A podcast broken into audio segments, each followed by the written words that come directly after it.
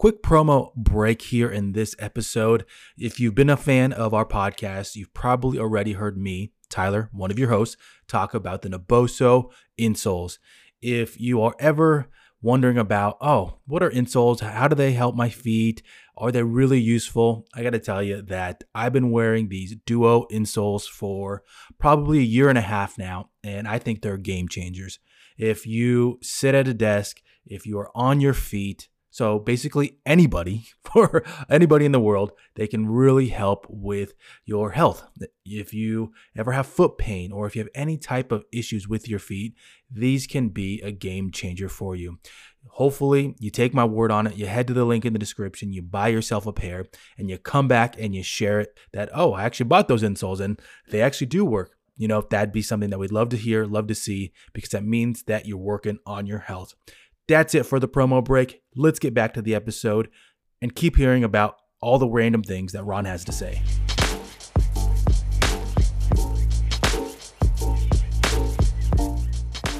Welcome in on a rankings episode in the Movie Buffs podcast. My name is Tyler Valencia, and I'm going to be going through my three favorite holiday movies, and this is 2023 edition. At the time of this recording, it's almost actually the end of January, basically is, and work has been busy. Things come up, and movie podcasting does not pay the bills, and so I haven't had a chance to put out this episode. It's one that I think I wrote it, the outline for it, at the end of December, if not the first week of 2024, and each week I've been thinking about coming back to it because I already have the outline for it, and I think it's a fun one to go through, and it mixes up the instant reaction episodes that we have out there. But I do want to say before we get into more of this episode, thank you for listening. There's a lot of movie podcasting options out there, so always appreciate you taking the time to listen to the Movie Buffs podcast, whether it's on Spotify, Apple Podcasts, or on YouTube. If you are listening on YouTube, make sure you smash that subscribe button, as that is a platform that we are continuing to grow in 2024. Let me give you now some of the caveats of this episode, as I know there's going to be people listening to this and they're going to be expecting, oh, where is Christmas Vacation? Where is Elf? Where is enter every popular Christmas movie? This is not one of those kinds of episodes. This is actually episodes. And this is why I'm saying that there's so many options for this. But these are holiday movies that are new to me this year. So, of course, I watch Christmas Vacation already. I watched a bunch of other movies that I watch every single year, basically, because my wife is a fan of holiday movies. And so we watch them once that time hits, right after Thanksgiving. Boom. Time for a Christmas holiday movie. Now, expanding more on the specificity of this episode and in terms of what to expect from some of these movies, I do have to say that just because a movie isn't in this episode, it doesn't mean that I didn't watch it recently or I haven't seen it, because there's also holiday movies that I watched the years prior. And this is only the first year that I'm doing an episode like this. So don't get upset. That's why I'm mostly doing this. Don't get upset. Don't get butthurt if I don't say your favorite Christmas movie. This is more of a what I watched, and hopefully it gives you some ideas for next year. Once that time rolls around and you're looking for something to watch, whether it's with the family, friends, or even on your own, maybe this is give you an idea to throw down on your movies to watch list, and you'll just pop it up once that time comes. So I will also say that I definitely watched some bad movies this last year, and two, just to name two, and I actually had this in my worst movie that worst movie of 2023 was X-mas. And oh my goodness, I felt like that was a lesson in how not to make a movie. Just the color correction, you could see people's skin tones changing from one scene to the next one, and it would just be for no reason. It'd just be like, why is this person Oompa Loompa orange when that's not their normal color of skin? And why is everybody so saturated? And then all of a sudden, in the next frame, they're fine. It was just a really poorly made movie, in my opinion, that had money because I feel like it was BuzzFeed that was one of the producers on it.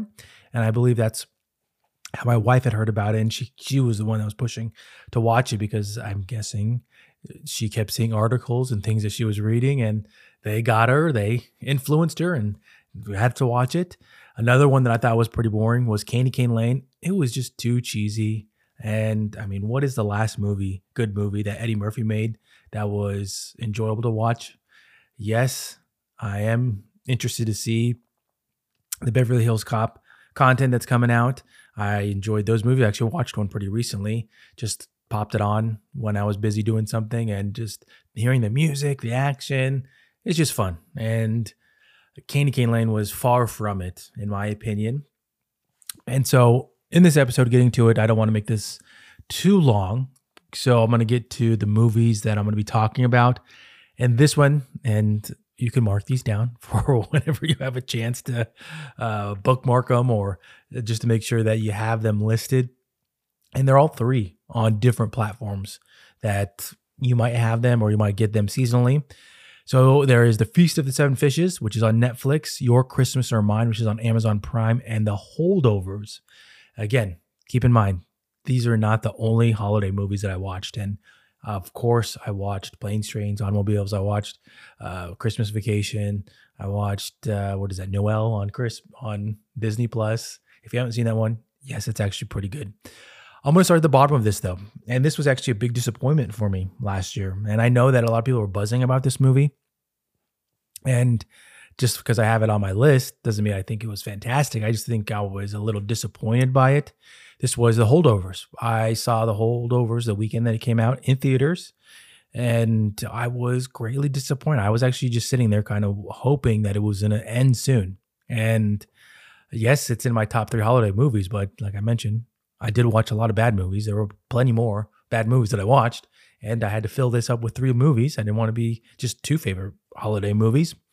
This was another one of those Alexander Payne and Paul Giamatti team-ups. If you watch Sideways, and this is where Ron makes fun of me, that I was just expecting another Sideways.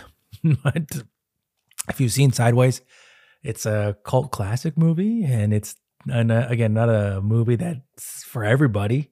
This one, it had good tones of it, and it had a good story. It was just so drawn out, and in my opinion, I walked out thinking we should have just waited for this to come out, and it came out literally 2 weeks later, if not a week and a half later, on Peacock for watching, which was kind of funny.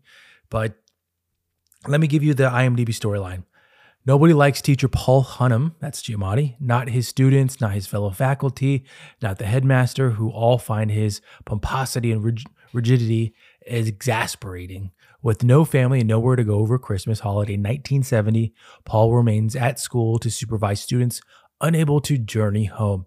After a few days, only one student holdover remains, a troublemaking 15-year-old named Angus, a good student whose bad behavior always threatens to get him expelled. Joining Paul and Angus is head cook Mary, an African-American woman who caters to the sons of privilege and whose own son was recently lost in Vietnam. These three different shipwrecked people from an unlikely Christmas family sharing comic misadventures during two very snowy weekends in New England. The real journey is how they help one another understand that they are not beholden to their past. They can choose their own futures. Yeah, pretty long. And I would say that this description on IMDb, with it being overly long, is pretty reminiscent of the movie. And it does have elements that will pull at your heartstrings. It'll get you emotionally, but it also has a lot of scenes that I feel like could have been cut out. That was actually one of the conversations that we had driving home from the movie was, if you had to choose some scenes to cut out, which ones would they be? Because it's a 2 hour, 13-minute runtime, and it is a painful 2 hour, 13 minutes, in my opinion. It does not go by quick. There are some scenes that are really drawn out that I don't know if they progress the story. And one of them, and don't get me wrong, I like the head cook, Mary, great character. And you could feel the pain that she was going through. But at some points, I didn't get why her scenes were in the movie. I didn't feel like they really progressed the story. With this description that I just read, It says three very different shipwrecked people, but at no point did I really feel like she was one of the main characters. She wasn't more prominent than the other two.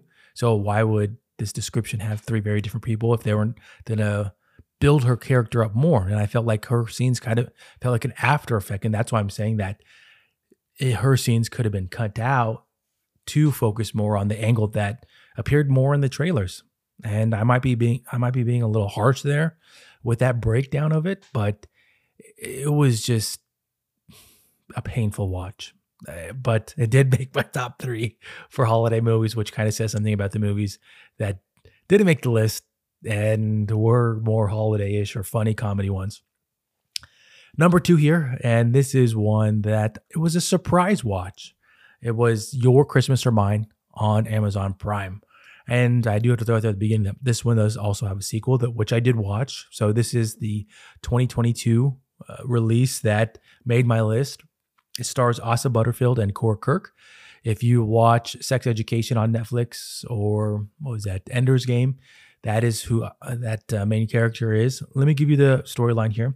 It's Christmas Eve after waving goodbye in Marylebone Station. I'm not good with British cities, so hopefully I didn't butcher that too bad. New lovers Haley and James can't bear to be apart for Christmas, so both decide to surprise each other and unwittingly swap trains by mistake. The snow begins to fall, and with it they realize they are trapped with each other's family for the whole of Christmas. With their love, will their love survive? There we go. As their secrets get unwrapped. It sounds cheesy, and when you watch the trailer, it's pretty cheesy, but I thought it was decent. It was a decent watch for the holiday season. And I think you'll be okay. This wasn't actually that bad. It was a well-made movie for the material. I gotta say, it's not one that's going to be nominated or anything like that, but it's watchable and it's fun. And it's fun enough to sit down for whatever the runtime is. I didn't put that down for it. And I would also say it is rewatchable. I think that's a characteristic that does include into these rankings. Would I rewatch The Holdovers? It hasn't crossed my mind. This one, Your Christmas or Mine, it is watchable enough that I would put it on my list for 2024. With some elements of it too, it does kind of give you that young love and learning more about your significant other. As it talks about it, they basically miss each other. They both have the same idea to go to each other's house and surprise their significant other on this holiday season and spend it with their families. It gives you those young love vibes, and you don't know everything about their past. There's a lot of those elements in it, and you want to, of course, make this person happy. And those are things that you do when you're young. You're in love when you're dumb, and you make these decisions that sometimes come back to bite you in the butt. And that's what happened in this one. But it is worth the watch, and hopefully you do put this one on your list and come back and tell me. Now, number one, by process of elimination here, and this is one that I honestly don't know why I like this movie, and it's one that I think my wife mentioned I probably like it because it does have some Sideways vibes in it, and I'm not trying to make this rankings about Sideways at all, but it did have a little bit those pieces. So Feast of the Seven Fishes, it's on Netflix. And I remember actually when it was featured, it was like one of those featured movies that automatically plays when you open up Netflix. And I was like, okay, interesting. And then around the same time that it was featured on Netflix, we watched a Feast of the Seven Fishes showdown on Beat Bobby Flay. If you don't watch Beat Bobby Flay, Bobby Flay beats everybody. But it was kind of a coincidental thing. Then right after that, we're like, okay, let's make our own Feast of Seven Fishes. And we actually had a Feast of the Three Fishes. And Ron made fun of me because none of them were fish. But I think that's not part of the point of it. But this stars, and I'm going to butcher some of these, and I already know it, Skylar Gisondo. He's from Righteous Gemstones, if you remember that. Madison Eisman from Jumanji. And the IMDb storyline here. So December 23rd, 1983. Just days before Christmas, the Olivero family readies their Feast of the Seven Fishes, an Italian tradition stretching back to the old country of Italy. Amidst the preparations, Tony Olivero, a young man with dreams and a bigger heart, wonders if he'll ever find love this Christmas season or spend it alone with his loud and loving family.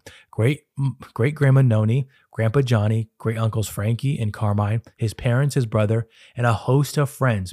When Sarah, the girlfriend of his best friend Angelo, introduces Tony to Beth, it looks like Tony's holiday experience might take a turn for the better. That is unless Noni thinks Beth isn't good enough for her great-grandson and Beth's Ivy League suitor doesn't steal her heart first. Come on side where it's warm and smell the cooking of fresh permeate the air, a fish permeate the air, there we go, and let's have a visit. Interesting way to finish out that that storyline there. Now, around the same time that we watched this, we actually watched one of the worst movies, and I didn't have it in my holiday worst movies because it wasn't a holiday movie, but it was Little Italy. Oh my goodness. We honestly got duped by that one. My wife thought it was going to be leaving Amazon Prime when really it was just going under Freevee. So basically the same thing, but with ads. And in Little Italy, this other movie, there was nobody Italian in it. They had freaking Darth Vader, Hayden Christensen, playing an Italian person when there's no way I'm believing that. And I feel like in that movie, Little Italy, there was like two Italian people, yet everybody was trying to act like they were Italian. Like they had the grandma or the aunt from It's My Big Fat Greek Wedding. I don't know how I forgot that, but they have the aunt from that movie playing an Italian. And when I looked it up, she's actually, was she Lebanese? She was something not even close to any of them. So I thought that was pretty funny when I actually found out her background. Now in this, getting back to the Feast of Seven Fishes, I think it was when we talk about core memories or even experiential, that I, at the time, was planning on making a Feast of the Seven Fishes, and we were excited about it, planning for it, then watching the movie, watching Beat Bobby Flay, all these things coming together that it just made me enjoy it. It kind of has one of those feelings. They're like, okay, yeah. And I like the aspects of it where I'm sure people listening to this know or have these types of experiences, that there's that one family that maybe they are Italian, maybe they are Greek, maybe they are Lebanese, maybe they're Jewish, maybe they're Chinese, whatever that might be in your community, that they have everybody over to try their food. And I can think of three in my head from growing up. I remember when I was in middle school going over to my best friend's house and his mom basically introducing me to Jewish food, or even at different times going to different Chinese restaurants with my friends that were Jewish, because that's what they do on big holidays. And it's one of those things where you go over to a different family's house and you learn about their culture, you experience it. And in this movie, they have a scene like that where there's people from the neighborhood just coming in and they're like, oh, hey, coming in. Like, you know, you have to help with the prep of it because they're making this huge feast. And it's a whole like community thing. People know who they are. People know what they're doing. And, you know, they're all helping them, and they all come every year to make those types of memory. So I think those kinds of scenes in it really hit with me because I like that. I like that vibe. I like that everybody is welcome, because I'm one of those people. Everybody's always welcome in my book. So this movie, I hope you consider it for next holiday season at the end of this year, where I know we're just kicking off January, but hopefully it makes your list, because it is not the most serious movie, but it's fun and it's quick too. I think it's I don't want to say it's 90 minutes, but it's a rather quick movie. It doesn't go on forever, and it's not a serious one. So add those ones onto your list. I do have, and what I'm going to wrap this episode with is movies to add to your list for next season that I didn't cover because I'd already seen them.